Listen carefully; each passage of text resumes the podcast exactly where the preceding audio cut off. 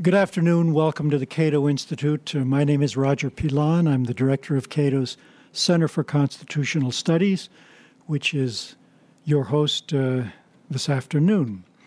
Um, there was a time uh, two centuries ago when, if you wanted to understand government, uh, you needed to read political philosophy, uh, not to be confused with modern political science, which you needed to consult if you wanted to understand government uh, during and for a period after the progressive era. But over the past 40 or more years, uh, it's to the law schools that you have to look, as Wally Olson argues in his new book, Schools for Misrule Legal Academy, Academia, and the Overlawyered America.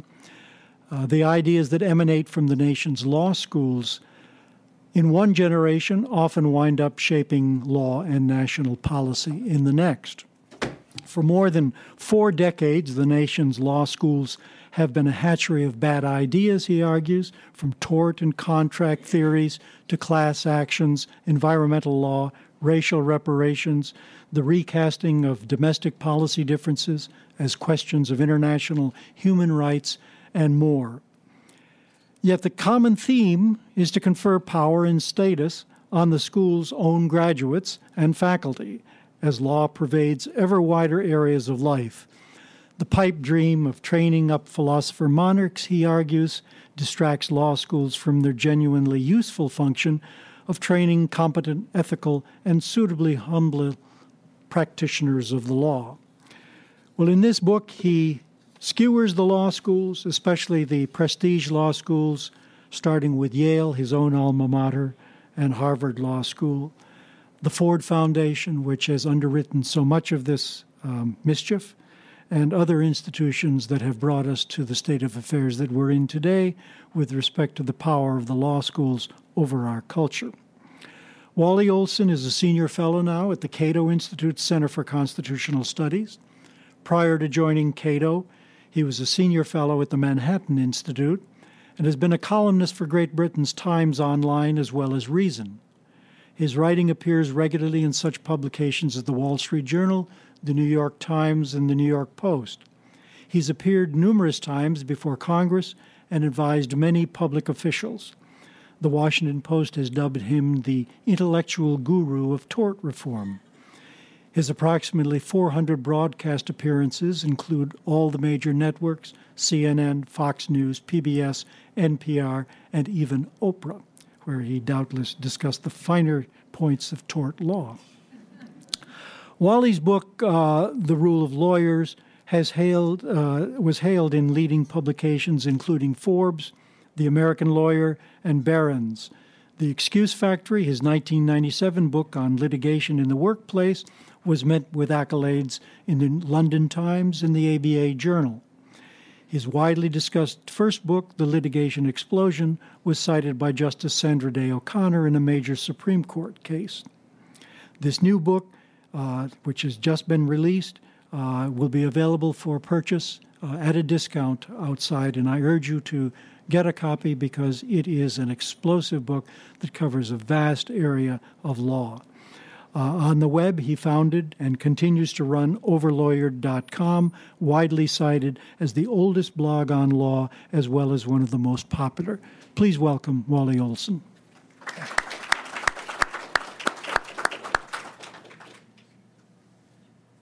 Thank you so much, Roger. Thanks to the Cato Institute. Thanks to Judge Ginsburg for uh, coming out, and thanks to all of you today. Um, actually, Roger, we got more uh, serious discussion of civil procedure on the Oprah show than we ever managed to get on PBS. But uh,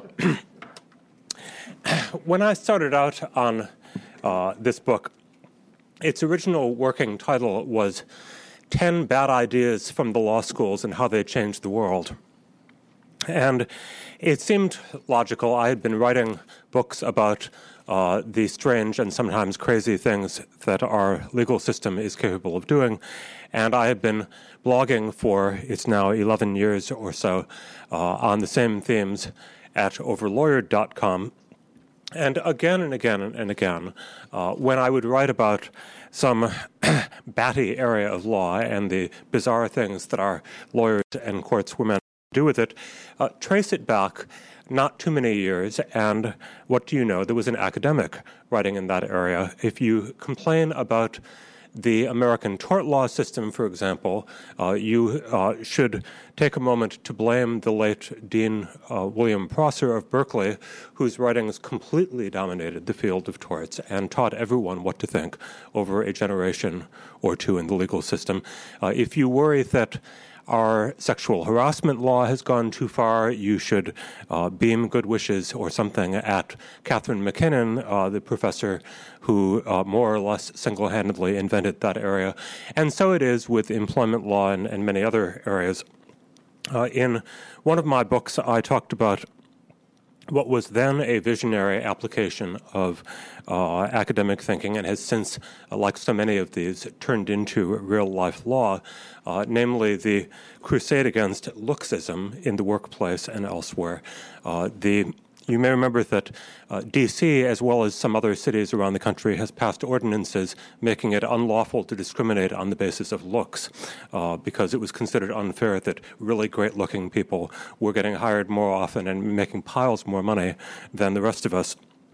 And this has led already to legal controversies in which uh, retail clerks uh, with so many tongue piercings that it actually imposed a speech impediment on them um, uh, sued over their firings, saying in the, in the, one such article, This is what got me fired. Um, and but to some of this, us, this was not so surprising because uh, more than 10 years ago, the Harvard uh, Law Review, uh, published an um, endless, it was like 90 pages or so, article on the need for the law to address sexism in the workplace. And I'm sorry, sexism, looksism, uh, uh, to uh, come up with stronger legal remedies for the tyranny of the uh, terrific looking.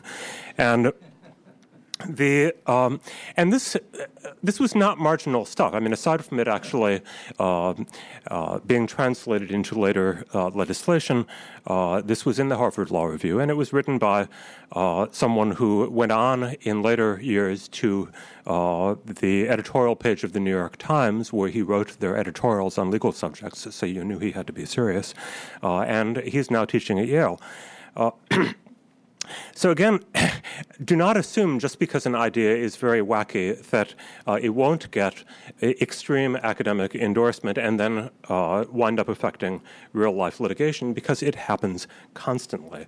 Uh, the slavery reparations uh, litigation movement I write about at chapter length in the book, and uh, over most of the history of that idea, it was a very marginal idea that uh, was not taken very seriously. But by 1999, uh, the uh, best known group of slavery reparations lawyers was being led by Charles Ogletree of Harvard, uh, the head of Harvard's clinical programs, one of the best known faculty at Harvard Law.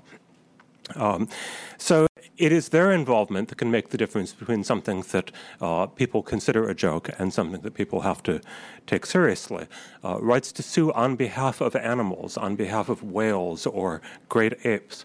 Um, uh, you know, I heard a few laughs out there. Don't let, let that laughter die on your lips because all sorts of really prestigious law professors are um, on board with the idea that uh, whales deserve a lawyer named uh, on their behalf. I still can't figure out if two different lawyers both want to represent the same whale, um, that, how it is decided. I think the whale itself should be asked to decide.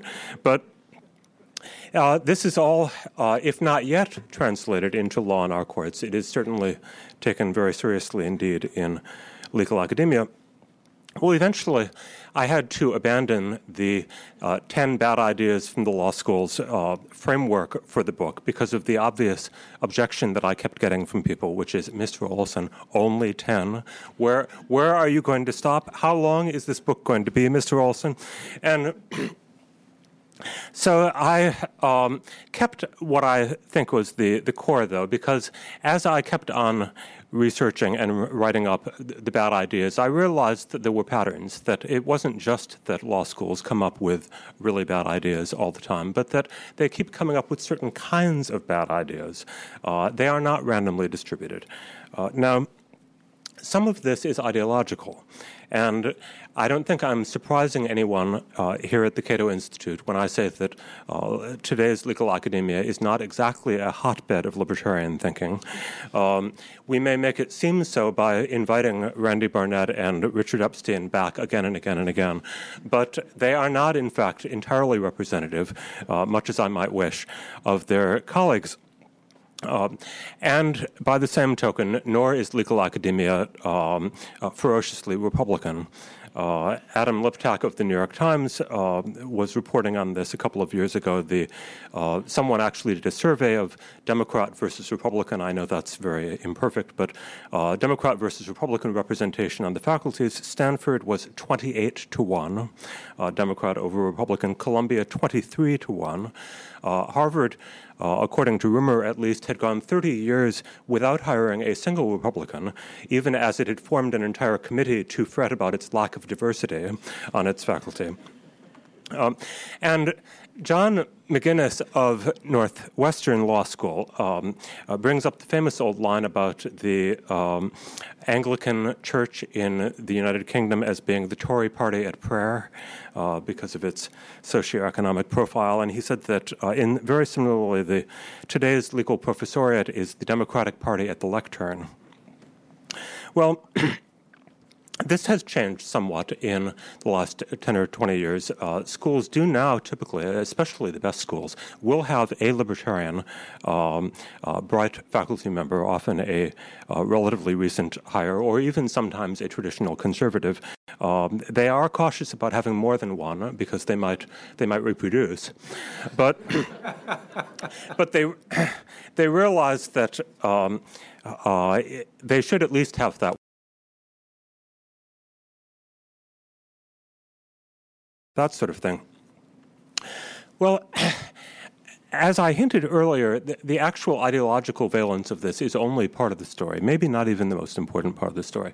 The ideas that keep coming out of legal academia um, give government more to do. I mean, that this you know is kind of the left uh, approach to things. But beyond just giving government more to do, uh, they give judges more to do and more interesting things to do. They give lawyers, uh, that is to say, the graduates of these same institutions, uh, more to do and more interesting things to do. And uh, surprisingly, although it would probably not have surprised Friedrich Hayek, they give legal, legal intellectuals much more things to do uh, and much more sway and power in um, uh, influencing society. And this is not all that new. You can trace it back probably at least a good century. And I go into a lot of the history in my book. Um, early in the 20th century, Roscoe Pound came along uh, as a comet like success as a uh, legal intellectual, and he said that uh, he described law as applied social engineering, unquote. And of course, if you began thinking of law as applied social engineering, you might need to um, you know, have schools of engineering to train the social engineers. Uh, this uh, intensified really in the 1920s and 30s with the rise of the uh, legal realist movement, which wanted to um, empty out law of its some of its old uh, deductive content and turn it more into uh, an instrument of social policy as they thought of it. Uh, by the time of the New Deal, you had uh, people like Charles Clark, the dean of Yale Law School, uh, and a famous New Dealer uh, who announced, quote, the corporation counsel of the past decade must give way to the public counsel of the next, unquote. And the stage was really set for uh, a 1943 article that I think was very influential uh, and yet is virtually unknown to the non legal world. It was written by Harold Lasswell and Myres McDougal. It appeared in the Yale Law Journal. It was called Legal Education and Public Policy, kind of a boring name.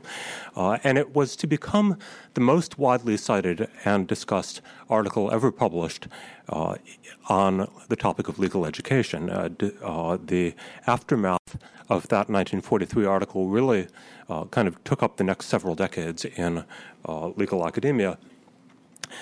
Lasswell was an interesting figure. He was uh, a uh, trusted New Dealer and indeed FDR's head of wartime propaganda in World War II. Uh, is considered one of the fathers of the field of propaganda. Uh, McDougal was a, a, Yale law professor in uh, international law. I should mention, by the way, that I'm Yale only undergraduate, so um, there is no likely retaliation for the nasty things that I say. I'm sorry about Yale law. No, I say I say them in a, a loving, critical spirit when I criticize Yale law. Anyway, the um, when Lasswell and McDougal were writing.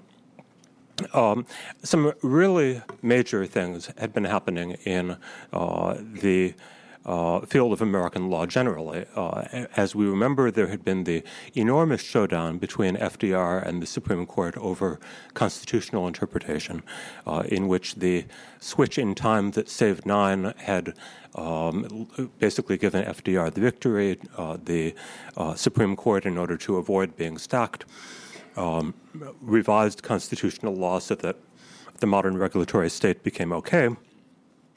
And so it looked as if uh, the contours of the law, both constitutional law and private law, were changing very, very drastically. And yet, one thing had not changed at all, which is law school curriculum. It's a very, very conservative um, area. They were still teaching things pretty much the way they had been teaching them decades before.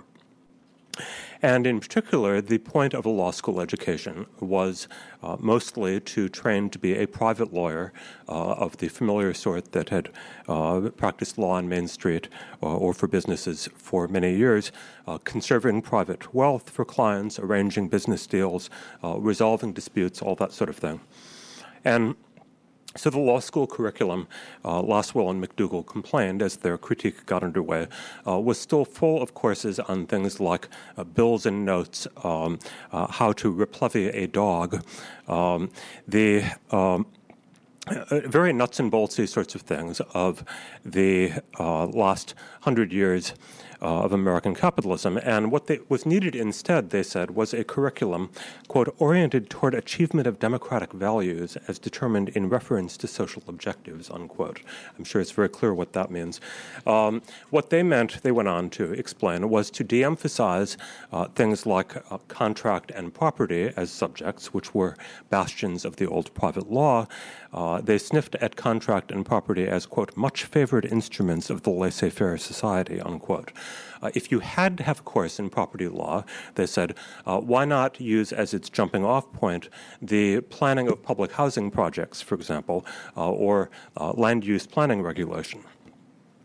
And things were no better when you went on to the public law, constitutional law, because they complained even though the Supreme Court had um, uh, given off clear signals that this was all changing, uh, they complained, quote, the so called public law courses are still organized with too much deference to, quote, separation of powers, jurisdiction, due process, equal protection, interstate commerce, etc. Um, this should change. Getting back to private law, they said uh, the curriculum was full of courses like trusts and estates. We should realize that in the radiant new world of tomorrow, private inheritance would not be a major factor. Um, insurance law, they said insurance uh, in the future will be absorbed into the public sector in most uh, and should not be taught as an area of private law. Local government law, they said that time would be better spent instructing students on innovative forms of regional government, such as the Tennessee Valley Authority. And law schools should recognize the need to train lawyers in entirely new tasks that would fall to them in the new world, such as that of determining an appropriate division of income among different sectors of society. In sum, legal education should take upon itself the job of conscious, efficient, and systematic training for policymaking, unquote. And it was kind of ingenious because part of the scheme was um, uh, schools will stop teaching all of these old skills, and if they stop teaching it, lawyers will stop practicing it. Lawyers, you know, 95% of the lawyers will stop going into uh, that business law and, and, and Main Street specialties and so forth. Uh, if they stop teaching all of the old constitutional rules about separation of powers and um, private property takings and so forth, uh, a generation of lawyers would grow up who would not have all of this old mental furniture hanging around their brains. And eventually, although judges were the most hidebound uh, of all of these groups, the judges themselves would stop enforcing them since they had stopped being taught in schools at some point. Uh, the only thing missing was the phrase dustbin of history. Well, Lasswell and McDougal were very unafraid of the charge of indoctrination, as kind of fits the father of the field of propaganda. Um, they said, uh, you know, conservative critics of the New Deal have been saying that uh, you know that we're trying to turn law schools into some sort of indoctrination centers. This is silly. Uh, indoctrination goes on either way. Teach the old curriculum, and you are indoctrinating people in the old way of doing things. Uh, we shouldn't be afraid of this accusation because everyone is equally guilty of it. A theme we were to hear much more of uh, in decades after that. And they were also very unafraid of the idea that uh, lawyers were going to emerge as very different sorts of people uh, in their new planned uh, order for law schools. They were not going to be as client driven in particular. Uh, you might even say that they were going to be a new technocratic managerial class. Uh, they would have the public interest in mind, unlike those boring old clients of theirs who couldn't see past their own self interest. Uh, lawyers would be the um, these are my words, not theirs, the natural rulers for tomorrow. And law schools would become much more interesting places instead because instead of all of this teaching of bills and notes and things, they would get to train tomorrow's I almost said philosopher monarchs, but at any rate, t- tomorrow's natural gov- governing class. Well, this is wrong on so many levels, uh, and there is so much that could be said about it. But let me just start by saying that uh, the Lasswell McDougal program was terribly, terribly bad just in prediction, um, because it captures a policy moment which only lasted a very brief time. Uh, expertise in things like regional government, uh, the creation of TVA like plans, uh, the planning out of public housing projects uh, was very uh, temporary, or it was expertise that was in very temporary demand. Uh, 20 years later, uh, no one was particularly interested in many of those same job skills. Uh, at the same time, if you go down the list of constitutional concepts that they said were overemphasized and uh, needed to uh, be you know, tr- treated more briefly, whether it be equal protection, due process, uh, separation of powers, the distinction between interstate and interstate commerce, uh, all of them, every single one of them, has stubbornly remained to the present day tremendously important, uh, both in legal thinking and in the real life work of lawyers. So, in other words, even if policy were all you cared about, uh, this was terrifically bad advice. And I might add parenthetically that uh, in almost every generation, there are people in the law schools who uh, confidently predict which areas of law will boom, and therefore you should steer students toward taking courses in those areas, and which areas of law will shrink. And the predictions are nearly always uh, embarrassingly mistaken. We heard in the 1970s that energy law was going to boom, and of course it didn't. Uh, we heard around the same time that group and prepaid legal practices were going to boom, and it didn't either. That most interesting litigation would go on in federal, not in state courts. That didn't happen either. Uh, and on, on, and on, you know, divorce lawyers would no longer be needed because we were going to have no fault divorce, ha ha ha, as if that happened. And So uh, the best advice would have been to ignore all predictions about what areas of law were going to boom and which bust, and instead get a general legal training in which you learned how to think like a lawyer and got a wide sort of fund of knowledge. So the the article was tremendously influential nonetheless. Uh, it uh, comforted many professors with the idea that their work was much more important than they realized, that their students were going to uh, run the world. No one adopted the program hall uh, for reasons I've already hinted, not even Yale.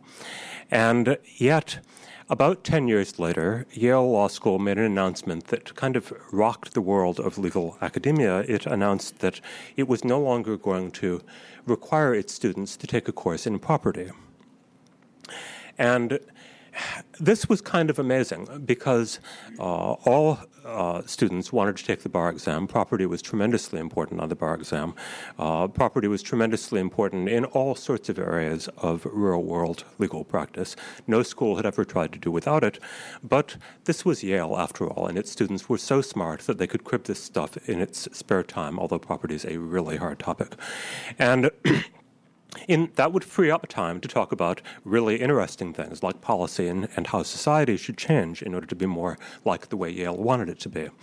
And no one else, at least for a long time, imitated Yale in dropping property as a required course. And uh, this was in many ways a tribute to the fact that Yale was so prestigious that it could get away with things that no one else could try to get away with. It, it was that way that the, the, stereotype, the image of the Yale professor was that, uh, brilliant as he or she might be, they could come off as a bit adorably clueless if you actually had a legal problem you needed to solve. Uh, there were a couple of famous instances in which uh, even deans of the school like, had to get a temporary restraining order in an emergency or had to bail someone out of jail, and of course had no idea whatsoever how to do that. Um, it was as if the professors at the most pre- prestigious medical schools uh, were the ones who were most at a loss if you gave them an actual sick patient.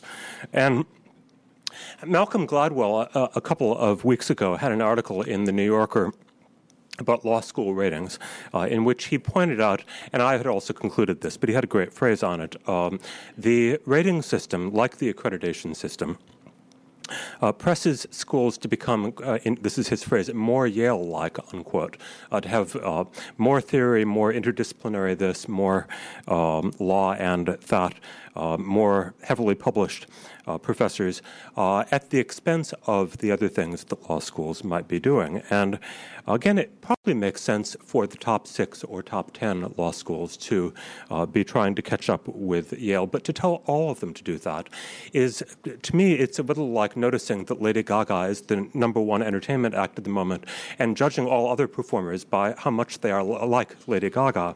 Um, you know, it's just terrible advice for uh, nearly everyone who can't get away with it.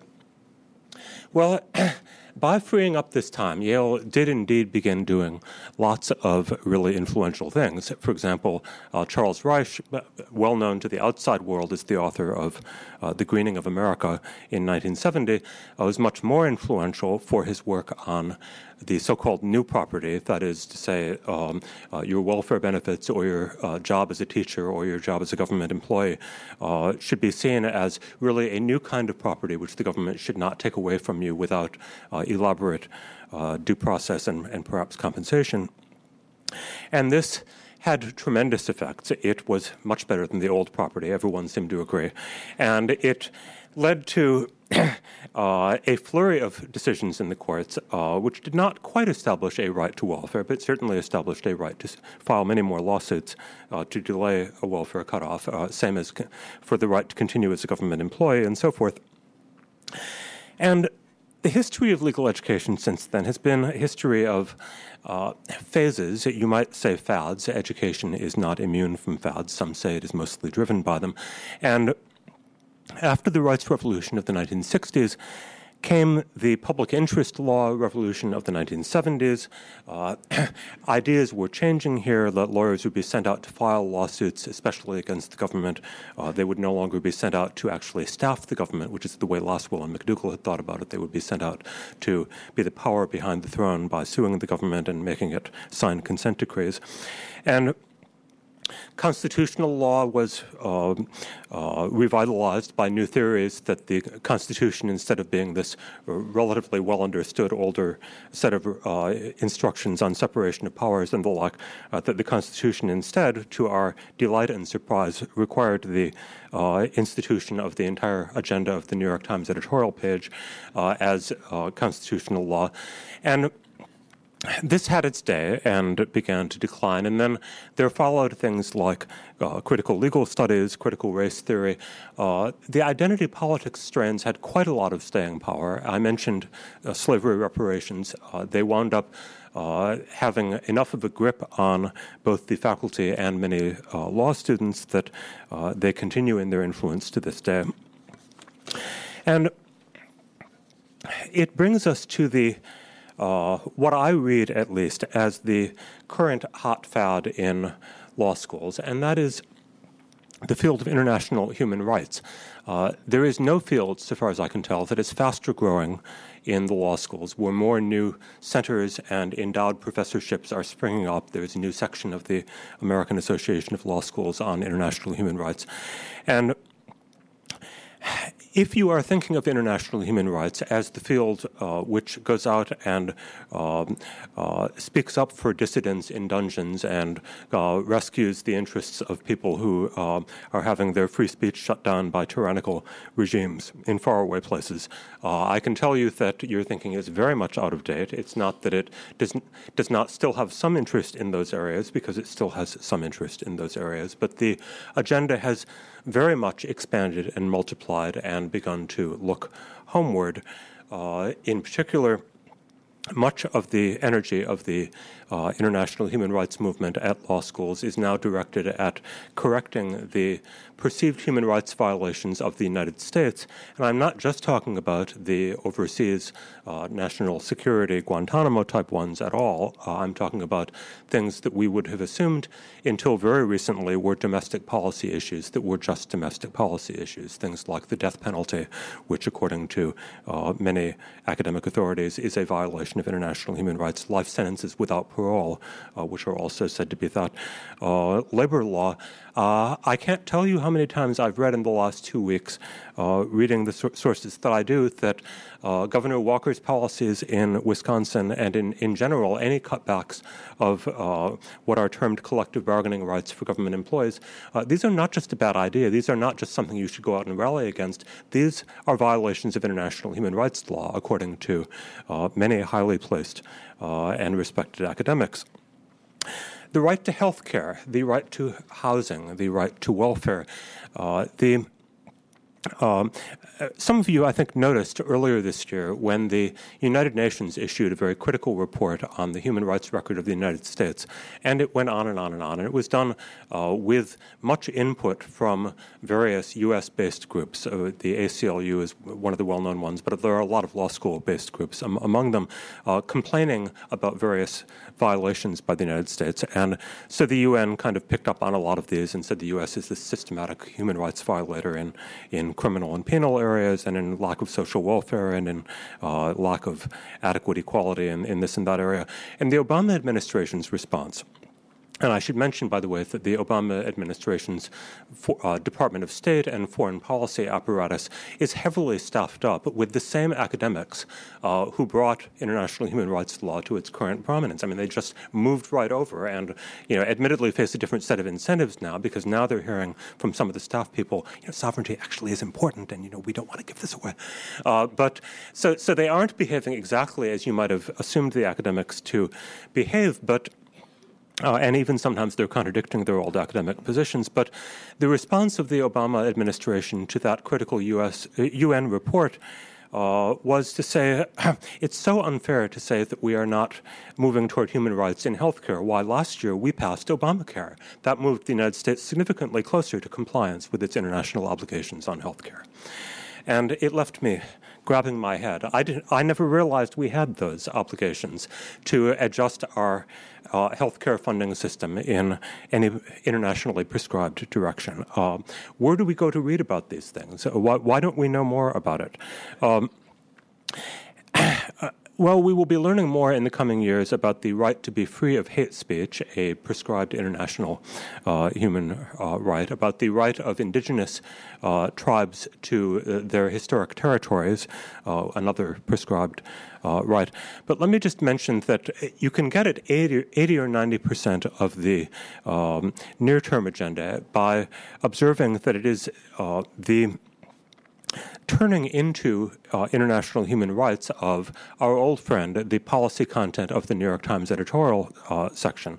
Uh, it is as if, having tried to constitutionalize all of that 20 years ago, and having found that the actual U.S. federal courts were not having it, uh, they, you know, here and there uh, they would get a victory, but for the most part, the Rehnquist and Roberts courts have um, politely declined to constitutionalize most of these rights.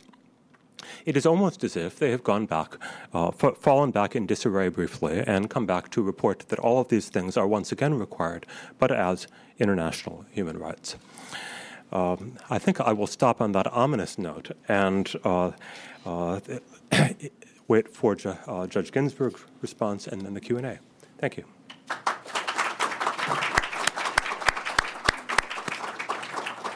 Well, thank you, Wally, for that very comprehensive discussion of the book, which, of course, goes into each of those issues in much greater detail. In your uh, final portion, where you talked about the uh, international human rights uh, activities, I'm reminded of how it was that the United States just this year went about filing its own report on its own domestic respect or lack thereof of international human rights. They did consult and have meetings with a number of domestic organizations, as you said, like the ACLU, like the um, um, the Mexican American uh, Legal Defense Foundation, uh, the uh, NAACP, and so forth.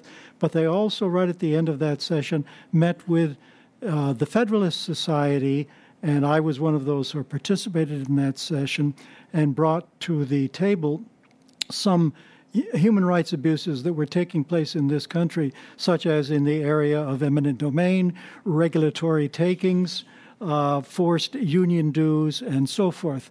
Needless to say, none of those made their way into the report that was given to the UN Human Rights Council, on which sat such exemplars of human rights respect as Libya, um, Zimbabwe, and other such uh, countries.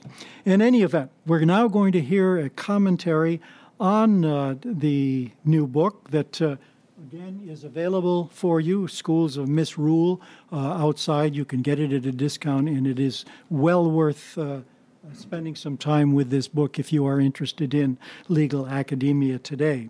We're going to hear from Judge uh, Douglas H. Ginsburg. We're uh, delighted, honored uh, that he is with us today. He was uh, appointed um, to the United States Court of Appeals in November of 1986 uh, in, in, the Court of Appeals in the D.C. Circuit, and he served as chief, chief judge from uh, July 2001 until February of 2008. He's a graduate of Cornell University and the University of Chicago Law School uh, the class of 1973, the very famous class of 1973, from which uh, many members have gone on to uh, greater glory. Uh, following law school, uh, he clerked for uh, Judge Carl McGowan on the U.S. Court of Appeals for the D.C. Circuit, and then with U.S. Supreme Court Justice Thurgood Marshall. From 1975 to 1983, he was a professor at Harvard Law School. Uh, he then served as Deputy Assistant Attorney General for Regulatory Affairs, the Antitrust Division. Uh, he was um, with the U- in the U.S. Department of Justice from 83 to 84. He was an administrator of the Information and Regulatory Affairs section of the Office of Management and Budget from 84 to 85. And then he returned to the Justice Department as Assistant Attorney General for the Antitrust Division. He is currently a distinguished adjunct professor at George Mason University Law School, so he has spent a great deal of time both on the bench and in the legal academy and is ideally suited to comment on Wally's book. Please welcome Judge Douglas Ginsburg. I stay here right there? Thank you. Thank you for that reminder of my long career at law schools. Um, indeed, since 1970, when I entered law school, I've been affiliated as a student or lecturer or faculty member for all but six of the intervening years. Pardon me. now, um, law schools are odd uh, institutions, maybe unique in some respects, that in that um, there is uh, there has been until recently um, very little attention in law schools, at least in the elite law schools, paid to the demand for their product. Um, the the uh, number of applications has has increased year after year after year. The uh, pay going to uh, new associates until about three years ago had increased year after year. Uh, their their uh, graduates were in uh, in great demand, Um, and, and so uh, that provided a great deal of slack within the institution. Instead of, um, of catering to an exogenous market demand, uh, pardon me, much of what was supplied was really supplied be- at the instance of the suppliers. That is to say, faculty, faculty members taught pretty much what they wanted to teach, what was of interest to them, maybe offering some um, more or less required or standard course as the price of then being able to do the rest of their uh, teaching hours in things that uh, interested them from the point of view of scholarship or research. And um, students uh, uh, didn't all enjoy that luxury, but increasingly they did. The, uh, those who were devoted to putting out the law review uh, were not offering a, a, product for which there was any market demand. It's driven by the internal dynamic in which they uh, acquire skills from putting out the law review, um, but uh, nobody purchases or reads them uh, in any number, um, and they're uh, utterly immune to any feedback from uh, from the marketplace, uh, however that might be formulated. Um, students doing uh, clinical work and uh, um, other voluntary activities within law school are increase, have increasingly over those decades pursued the very interest that that Wally Olson described uh, in terms of the ideas coming out of law schools. So they were working on on um, institutional reform litigation, uh, constitutional cases in the Supreme Court. Again, this is at the more elite schools, but the lesser schools, uh, in terms of their uh, their ability to command applications and tuition, um, did the same thing, writ a little smaller within their states, perhaps. Um, and so um, and so there's been this evolution under the uh, umbrella of, uh, of protection from uh, from the marketplace, along the very lines that uh, that uh, Wally has so accurately described. Let me say at the outset, this book is extraordinarily informative, thorough. Um, unlike almost anything I read, it is in all respects where I have personal knowledge accurate. Um, it is um, it is really about something much more though than than the law schools. It's about the legal culture, which is manifested and, and greatly affected by what goes on in the law schools, but as the uh, as the book documents, is a uh, is, uh, the law schools are just one end or one part of the transmission system by which uh, by which ideas are um, uh, tested and uh, in some cases um, uh, adopted and affect the legal culture in which we live. Near the end of the book, Wally re, um, uh, refers to, uses the phrase lawfare, which I think Don Rumsfeld um, uh, invented as a term for the sort of human rights, quote, human rights, close quote, litigation that's used to uh, uh, shape uh, uh, the nation's policies or attempt to, and to hem in the um, uh, military operations and so on. Uh, in the interest of, for instance, protecting literally whales off the coast of Puerto Rico against testing, all this sort of thing. Um, the phrase lawfare, though, is in a way what this whole book is about. If you understand, um, if you understand the the uh, law schools uh, or maybe the legal culture as the culture war by other means. It's carried on most um, most manifestly and straightforwardly in law schools. One of the things that came out of the book, of which I had no prior knowledge, but take on faith because everything else I know, do know was accurate, was the pervasive role of the Ford Foundation. I had no idea, Wally, just how influential apparently it has been in terms of its backing winning horses and putting money into causes that, uh, and I'm sure it had many things that didn't stick, but it's got an uh, extraordinary track record in terms of influence in this uh, legal culture. Um, my only criticism of the book, pardon me, and it's not one that um, that the author could overcome, because he is not a man of economics and statistics. Uh, my only criticism is the lack of, of an attempt to document or at least uh, portray things in quantitative terms uh, at all.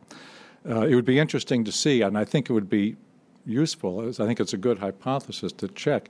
I think that the number of offerings in constitutional law has multiplied many fold over the period covered by this book.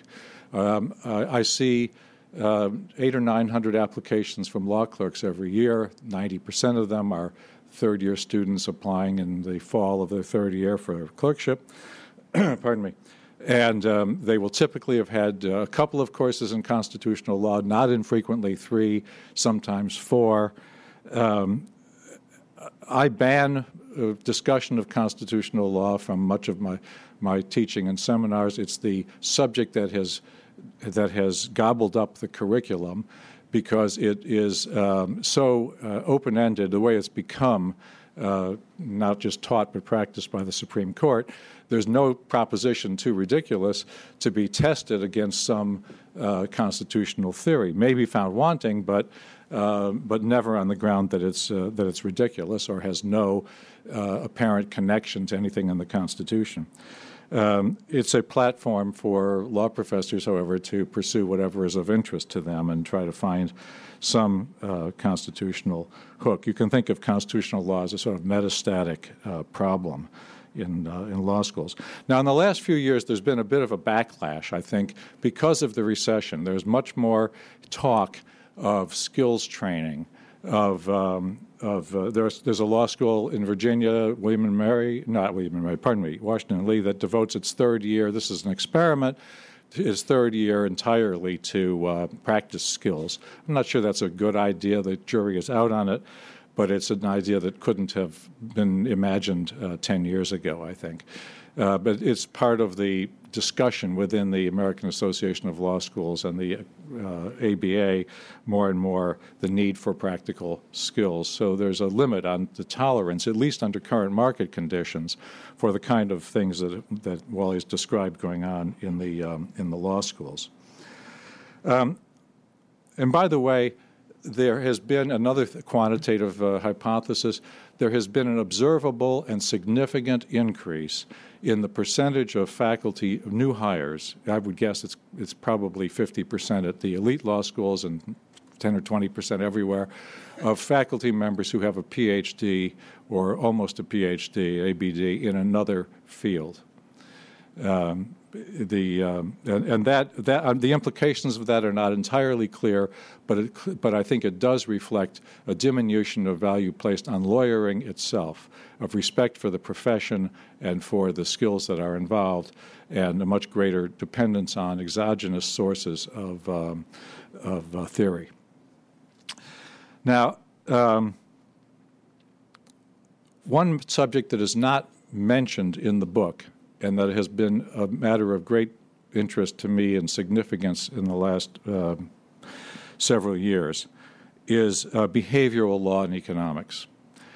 This is a derivative of behavioral economics, which is a field in, that has, um, I wouldn't say matured, but has had a good deal of uh, tr- track record in the um, economics departments over the last quarter century the, the field combines, um, that is, say, behavioral economics, combines economics and psychology um, to produce a body of experimental evidence that individuals in their uh, decision making and their choice behavior deviate from what would be predicted by uh, neoclassical uh, economics.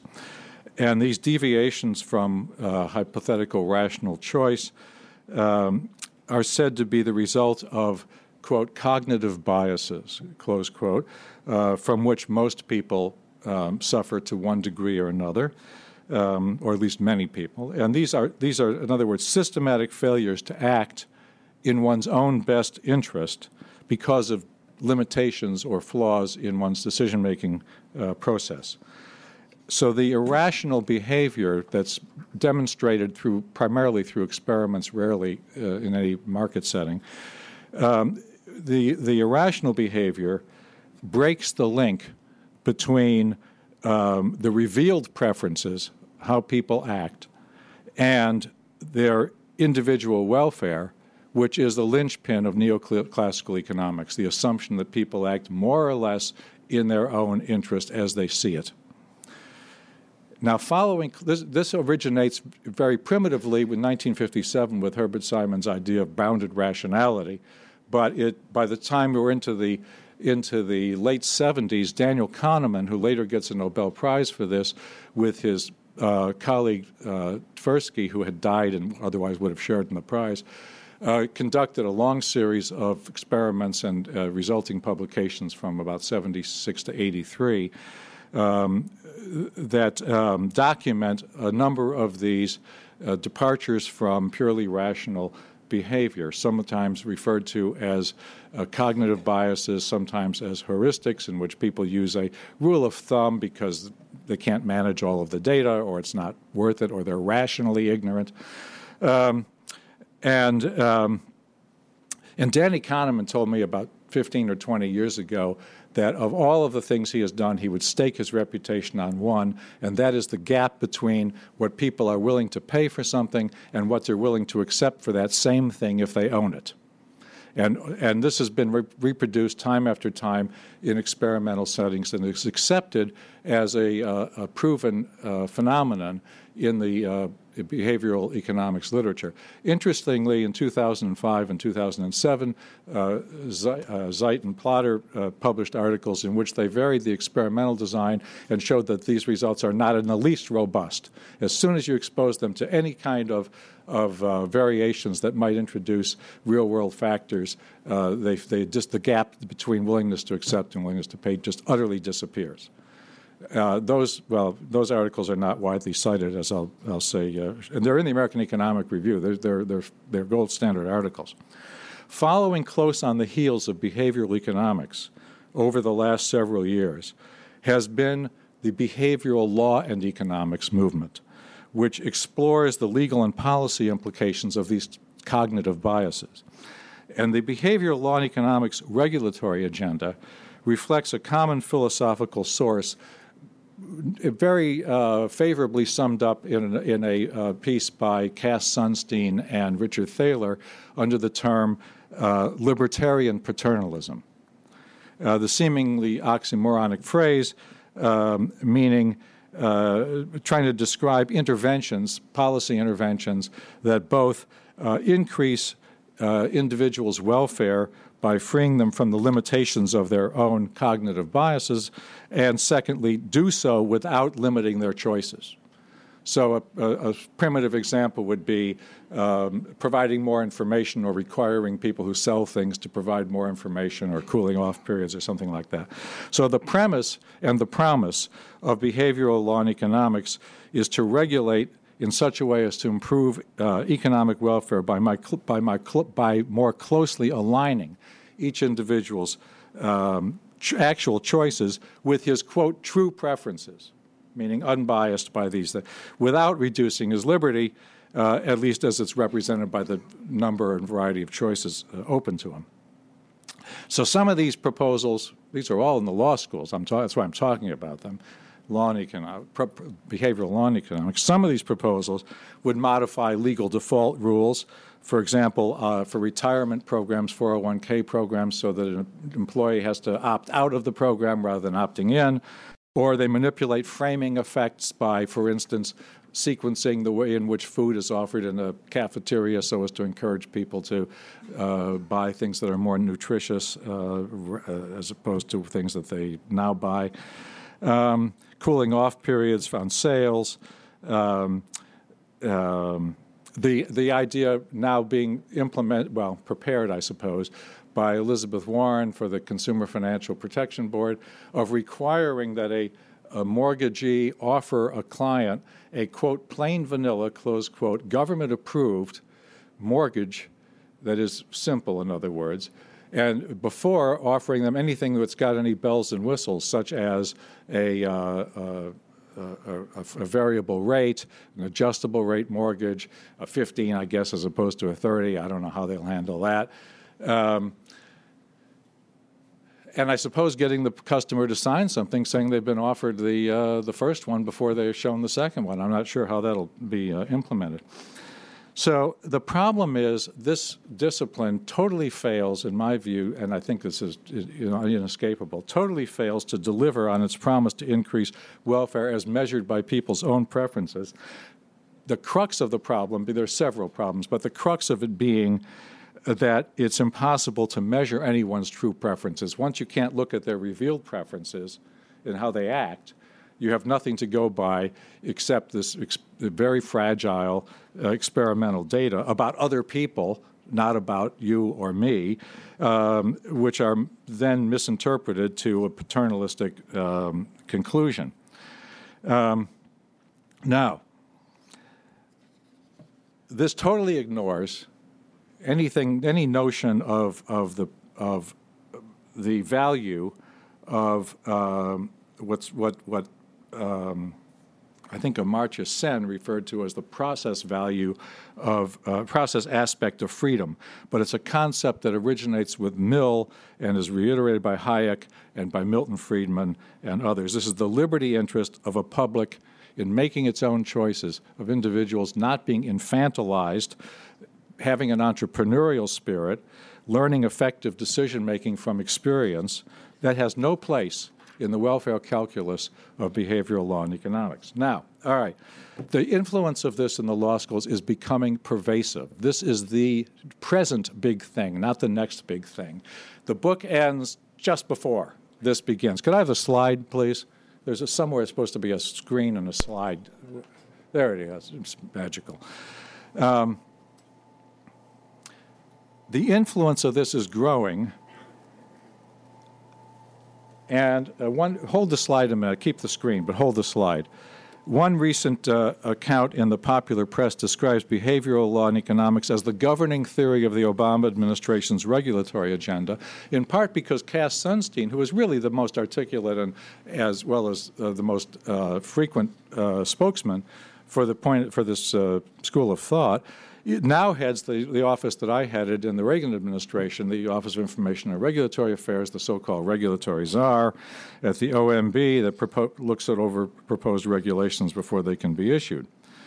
Um, this was behavioral law and economics is from start to finish the entire concept behind the Consumer Financial Protection Board. Elizabeth Warren's written about it. Michael Barr from Mich- University of Michigan Law School, who was Assistant Secretary of the Treasury until a couple, maybe a month or two ago, has written about it um, and made specific proposals. Here's another one: no such thing as a credit card that's also a transaction card. You have to pay for something with a transaction card. It could be a debit card. But if there's a credit, if, if it's a credit card at the end of the month, you owe that. You have to find some other, get another card to do the financing. Why? Because we poor idiots enter into transactions that we don't realize are going to cost us at the end of the month headaches that we hadn't anticipated, blah, blah. Now, the um, question in my mind is what accounts for the increasing interest in this? Wally has accounted for a succession, succession of phenomena that have swept through the law schools. Some have come and gone most of them are still there. Um, the, uh, the, the, uh, the various uh, group rights claims, um, the demands for um, affirmative rights against the government, the human rights movement that he described. I guess the Indian rights thing has kind of come and gone. Is that right? Still going it's on? turning into an international law demand uh, after the U.S. Supreme Court made clear that domestic constitutional law was not going to do it. Okay, so that at least hasn't kept on flowering. So the question is, what accounts for this great increase of interest now in behavioral law and economics? You'd think the plate was full. Well, there have been these fads over the last 40 years in, in uh, the legal academy and the amplitude of the waves, I think, has been increasing over time.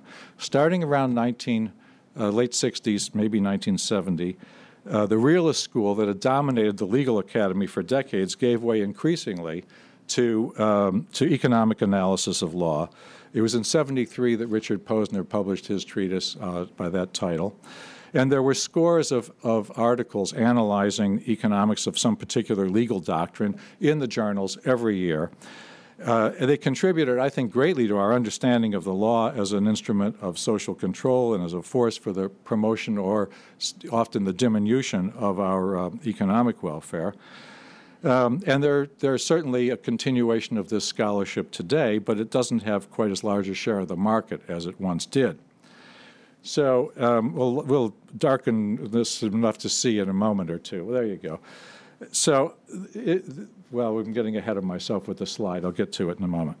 So, in something of a reaction to uh, the growing interest in economic analysis, then came a small but prolific cadre of law professors um, creating the critical legal studies movement, which Wally does uh, survey uh, somewhat more briefly than I would have liked in the in the book, uh, and that spawns critical race theory and critical feminism and queer theory, as it calls itself, and so on.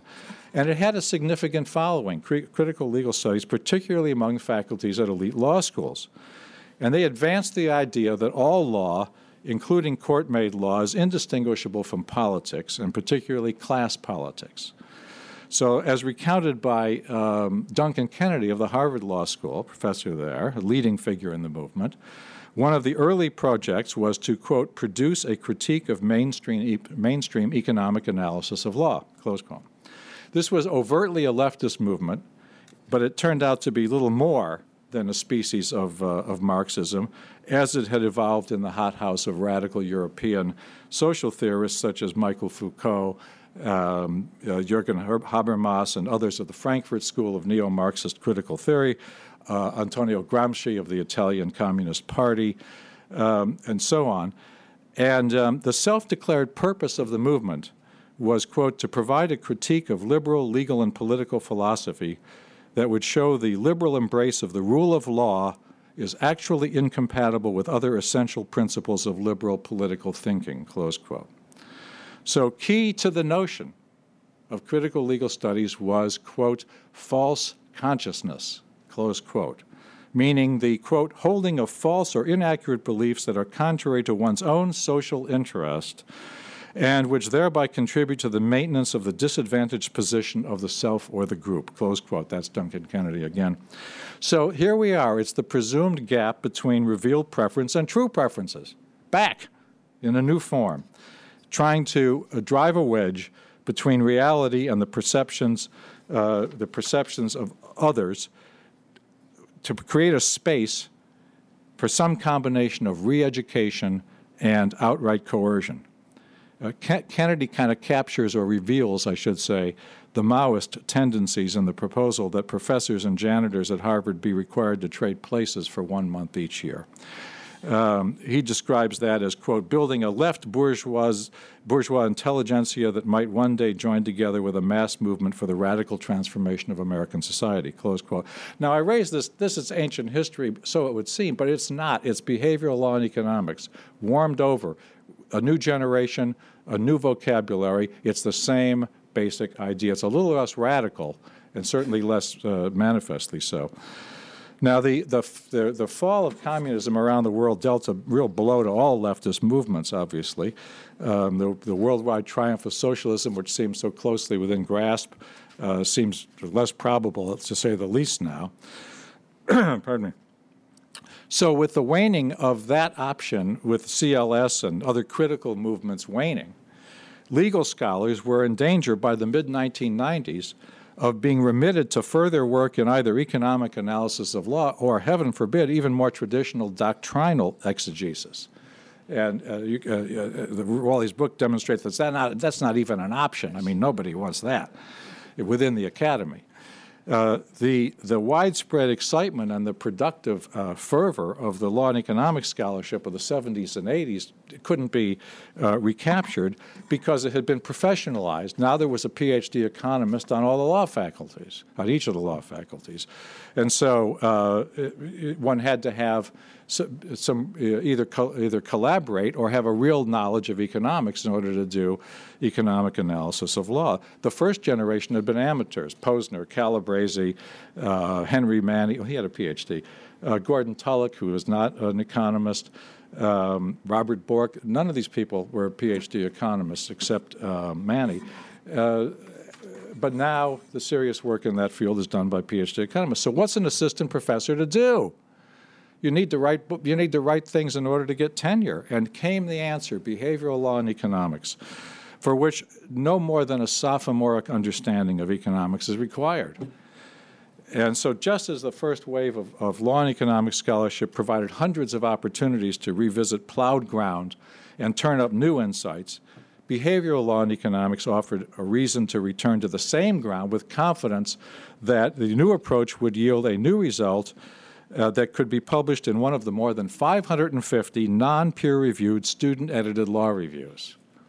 14, I think, at Harvard. Did you look at the numbers, Wally? See, you don't do numbers. I, um, I got the four, 14 at Harvard. I do some numbers, Yeah. uh, but I was unaware of the 550. I Yeah, actually well, tried to look up how many there were overall and couldn't find the number. Yeah, that's that might be a little out of date, but that's the last count I had.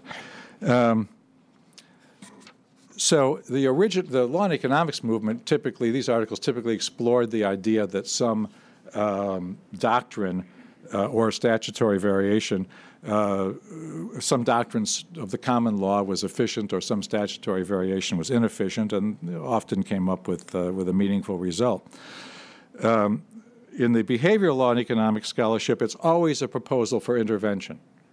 And by the way, in a recent article, it was shown that 95% of these articles do not consider the possibility that the regulators might suffer cognitive biases. so government is rational, has all of the information, all of the answers, and therefore it's obvious that we should cede our decision making uh, authority to, uh, to uh, Yale trained graduates.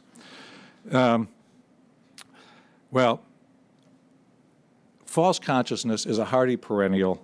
It's kind of like the notion that there's a third way of social organization that, uh, that doesn't suffer from either the arbitrary nature of government or the unforgiving ways of the, of the marketplace. And the staying power, I think, reflects the uh, romantic notion that government can help individuals overcome their frailties and conform their behavior to, uh, to their stated goals. Now, the Obama administration has made, as I said, has made behavioral law and economics the foundation, certainly a central part of the foundation for its regulatory program. Uh, in uh, December, I think it was, the Cameron government of the United Kingdom appointed a nudge committee so called after the Thaler and Sunstein book called Nudge, to see whether they couldn't uh, uh, spiff up their regulations better to take into account these, uh, these frailties. How successful this will be is yet to be determined, of course. It's going to depend a, a great deal on the ability of these um, political appointees to persuade the permanent staff of the virtue of this. Increasingly, however, the permanent staff will be hired from the law schools where they will have already been exposed to this. This chart tracks the, the rise of the, the number of articles in behavioral law and economics. It's very, uh, Kahneman and Tversky's work, as I said, was done, finished really in 83. Others carried it on thereafter. Uh, there was, I think, one citation of an article with behavioral uh, economics in it uh, in the period in the mid 80s. Um, and then, um, let's see, there was only one in the period 1980 through 1984 that mentioned behavioral economics. In the five years 2005 to 2009, which is the latest data that I could get, there were 993 such articles student and faculty authored. So this is where the academy is now. Uh, This is this is probably half of this has happened since Wally's manuscript went to the publisher, um, but it's not going away anytime soon, and we're going to have to deal with the consequences. Thank you.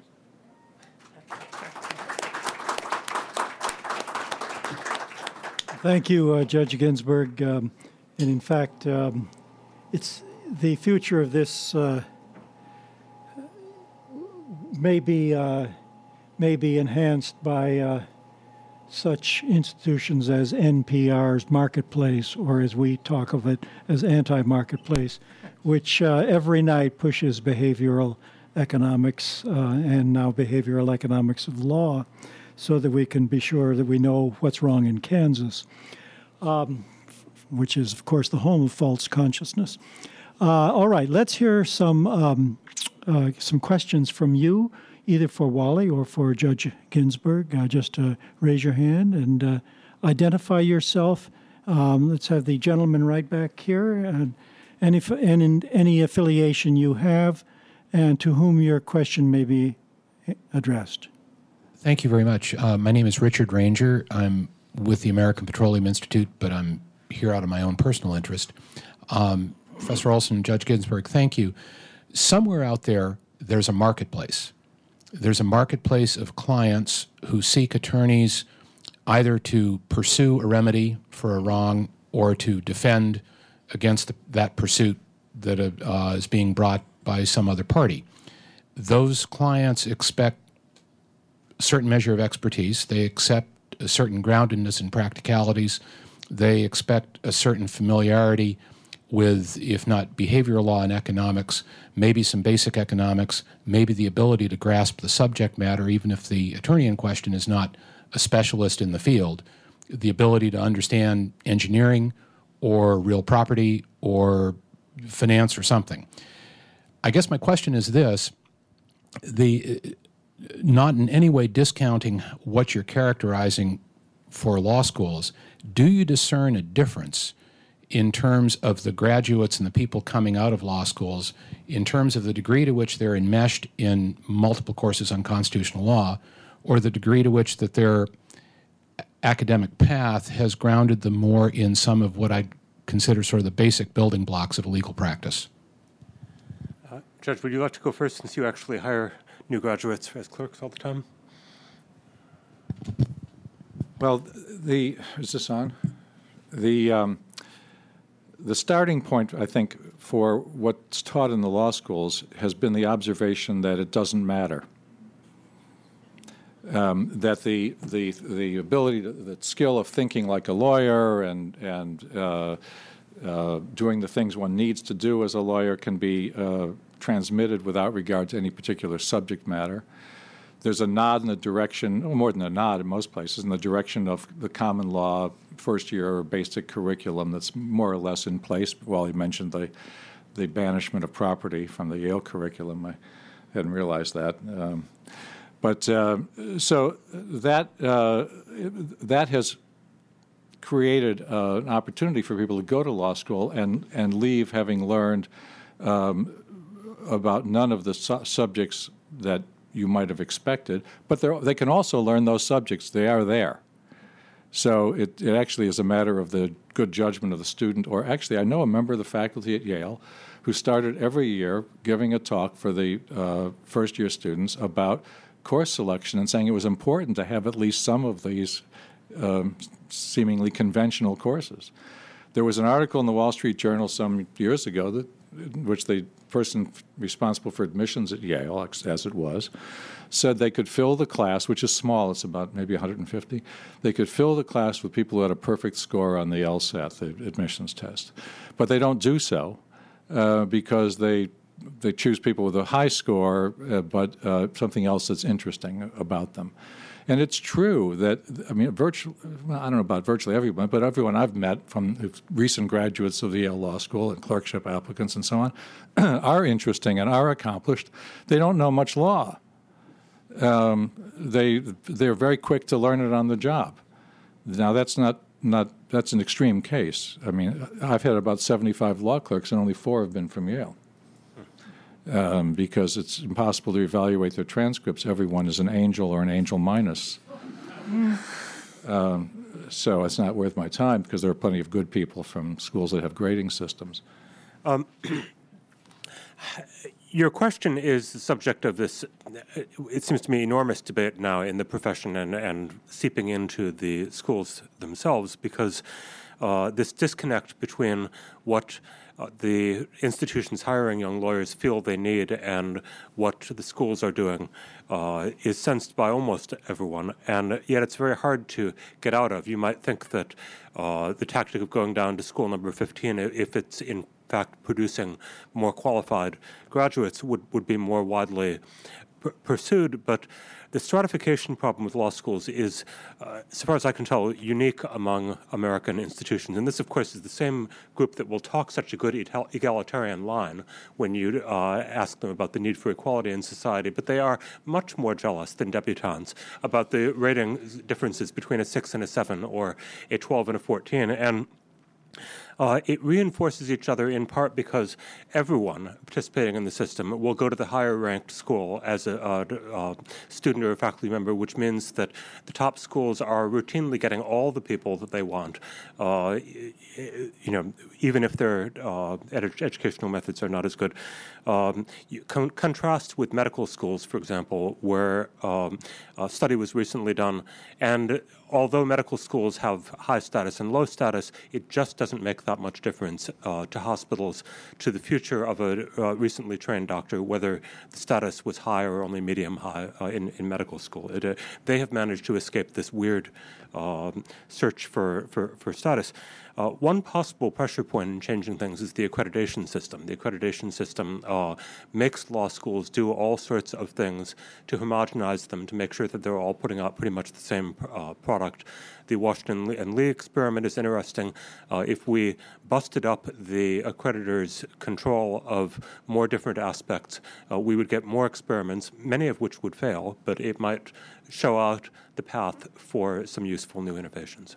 Well, you, you cited an article, I wanted to just get the date on it, by my colleague Harry Edwards, um, entitled uh, The Growing Disjunction Between Legal Education and the Legal Profession. That was published in 1992. Trevor?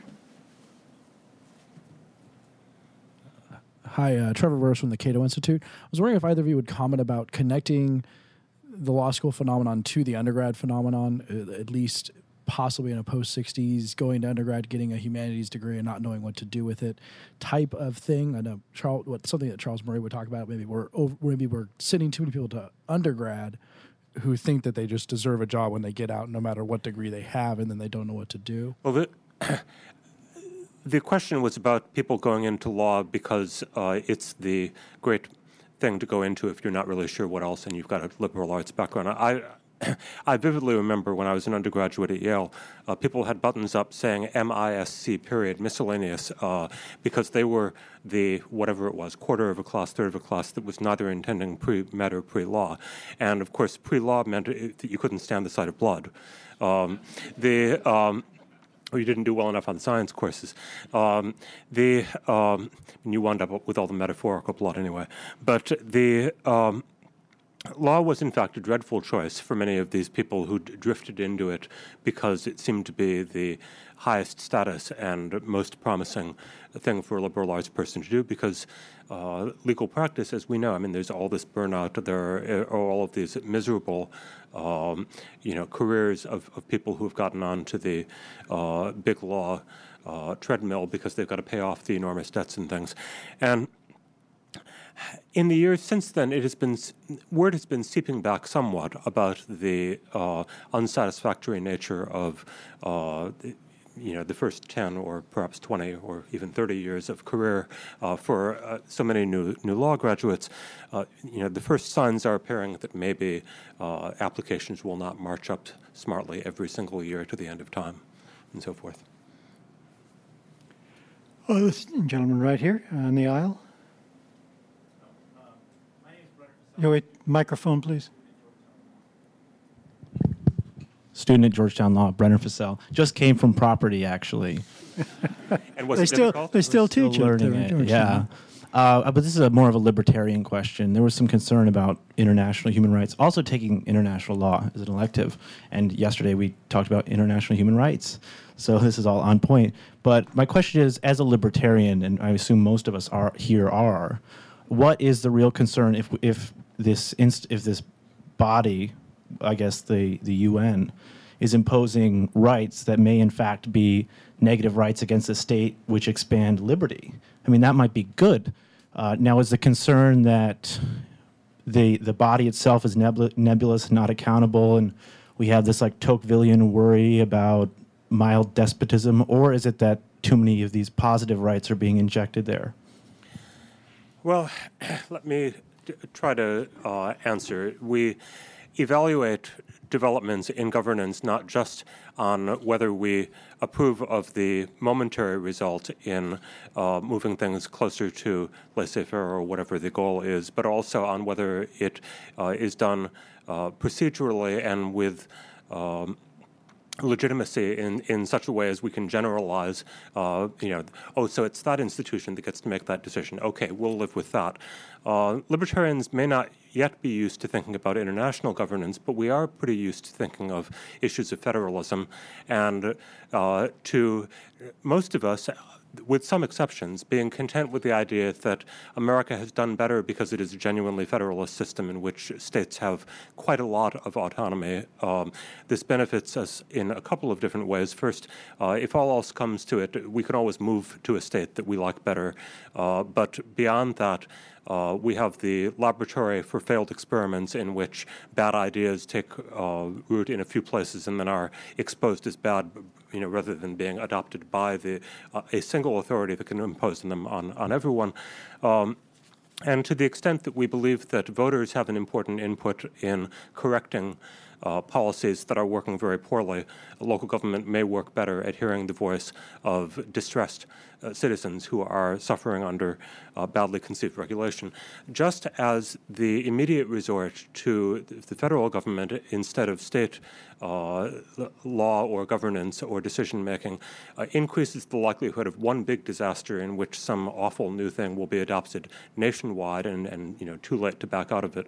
Uh, so the um, adoption by a world authority um, which almost inevitably is going to lack many of the features of democratic legitimacy that uh, the federal government still uh, can reasonably claim, uh, in that you know the people are not voting; it's the governments that get to appoint the delegations. The uh, you know many of the governments are quite tyrannical, and, and I mean the the legitimacy issues almost speak for themselves. But but even were the other governments participating in world governance uh, as all as nice and gentle as one might imagine Canada is, if not for its tribunals on on, on speech uh, or, or New Zealand. Okay, New Zealand is my example. Even if they were all as nice as New Zealand, uh, I would still think that the uh, federalism principles writ large would be reason enough to say, sorry, you know, sometimes you guys in Geneva will make the decisions better. I'd still rather have them made here. Yes, that, uh, though, Wally, you're moving toward what is the real problem to me in the whole uh, international human rights uh, agenda which has come out of Yale, and in particular, Harold Koh, the dean of late of Yale Law School, who is now the legal counsel at the State Department, is the problem of so called universal jurisdiction. And universal jurisdiction has a way of undermining national sovereignty and the theories of legitimacy that underpin national sovereignty. Uh, the theory of legitimacy that underpins universal jurisdiction has yet to be discerned satisfactorily by many of us. And uh, that, to me, is the main problem. Uh, Doug, did you want to say something more on that well, score? Uh, briefly, I, I shared uh, the questioner's misgivings at times in the book. Um, not, frankly, so much about the human rights chapters because uh, because of the reasons Wally just gave, really, and you, Roger, as well. But the what doesn't what hasn't come out in our discussion today and that is um, rife in the book, is the way in which the the other ideas, the, the group rights, the affirmative uh, demands, uh, and so on, are offered um, without any qualif- I shouldn't say qualify without objection. There is a uniformity of view among the faculties. Well, he did not mention that. Uh, that is uh, uniformly uh, statist, uh, uniformly um, um, sort of the uh, programmatic. Uh, would you say the, the Democratic Party at uh, at the lectern? lectern yeah. yeah. so I would say the left wing of the Democratic Party actually, mm-hmm. um, and uh, that goes without uh, comment or or even acknowledgement.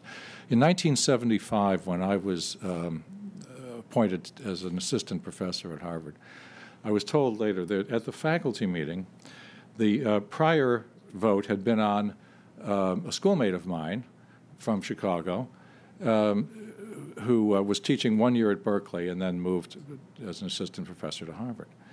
And um, he had just, so we would both go into Chicago, and uh, we both had um, vaguely suspect uh, credentials uh, for that reason and, and related ones. And the question was raised well, we just voted Why, are we should, why should we care about, why should we uh, be interested in Ginsburg?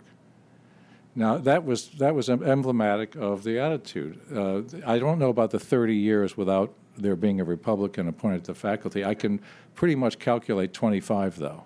Uh, um, Numbers must not be my strong suit. On that. well, well I just don't remember Doug, when some people. I can go you one better. Uh, in '79, I was denied an appointment in the philosophy department after completing my PhD at Chicago, um, and the chairman Henry Veatch at the time told me afterwards that the reason was that I had a strong letter in my dossier from Milton Friedman, who was on my committee and that was after he had won the Nobel Prize. So, uh, Dennis Coyle up there in the oh, back. Roger, can I just add one sure. thing? This is why the Federalist Society has made such a contribution. Oh, absolutely. Debates in, but they're not primarily within the faculty. They're primarily by a visiting speaker and then no. a faculty. Member. Well, that's where the Institute for Humane Studies has come in, and they have done a yeoman's job of placing people in not only law faculties, but uh, uh, colleges and universities across the country, one at a time, and it's starting to show results. So they are really to be commended for that. We're going to have time for just one more question. Dennis Coyle up there from. Uh, Catholic University, although not from the law school, from the political science department, if I'm not mistaken, though he does write about law. Uh, yes, thank you. Uh, and perhaps more effectively at times than people from law schools. But I, I, I, appreciate uh, Roger. Well, they have only JDs. What can we say? Right, and you know they owe that money and staff, and right. they have to do something. But uh, I appreciate Roger's last point about IHS because it goes to my question, which I'd like both panelists to consider. I agree very much with the uh, prescription of the or the uh, description of the problem what do we do about it?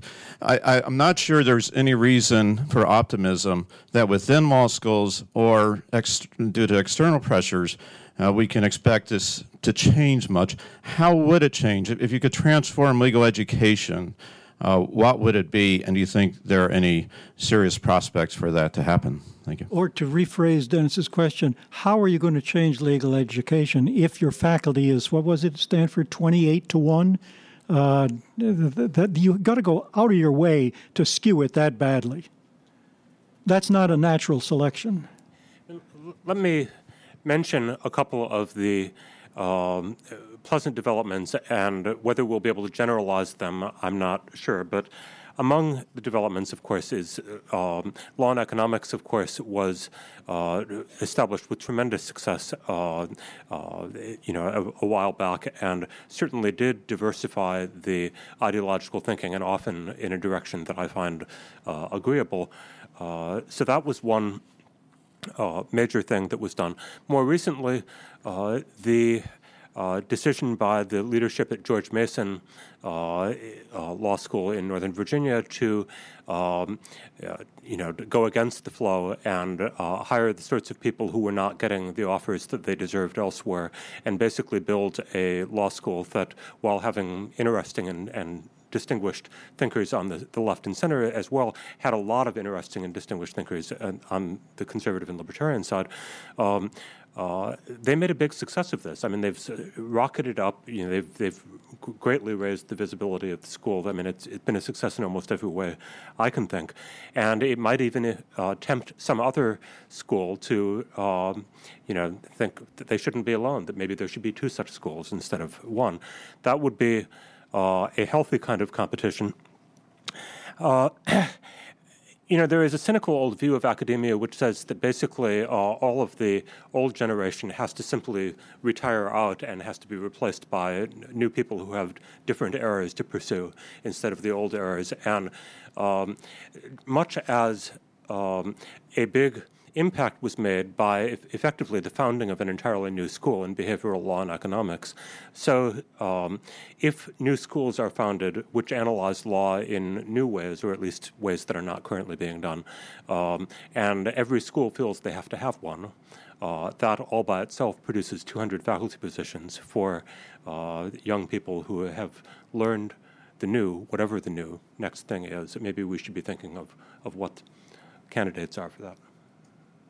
Doug, did you want to add something to that? Well, well just to re- I'm reminded of George Stigler's uh, essay in his book on uh, the history of economic thought, and he talks about the um, the inherent bias toward theory and against empiricism because of the great uh, strain it places on uh, graduate students to do empirical work.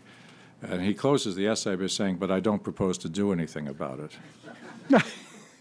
and, and that's more or less, uh, uh, I mean, my attitude. This is, uh, uh, um, I don't have any great creative solution for it. Uh, people who are, uh, who are younger and have fresher ideas will probably have to find those solutions.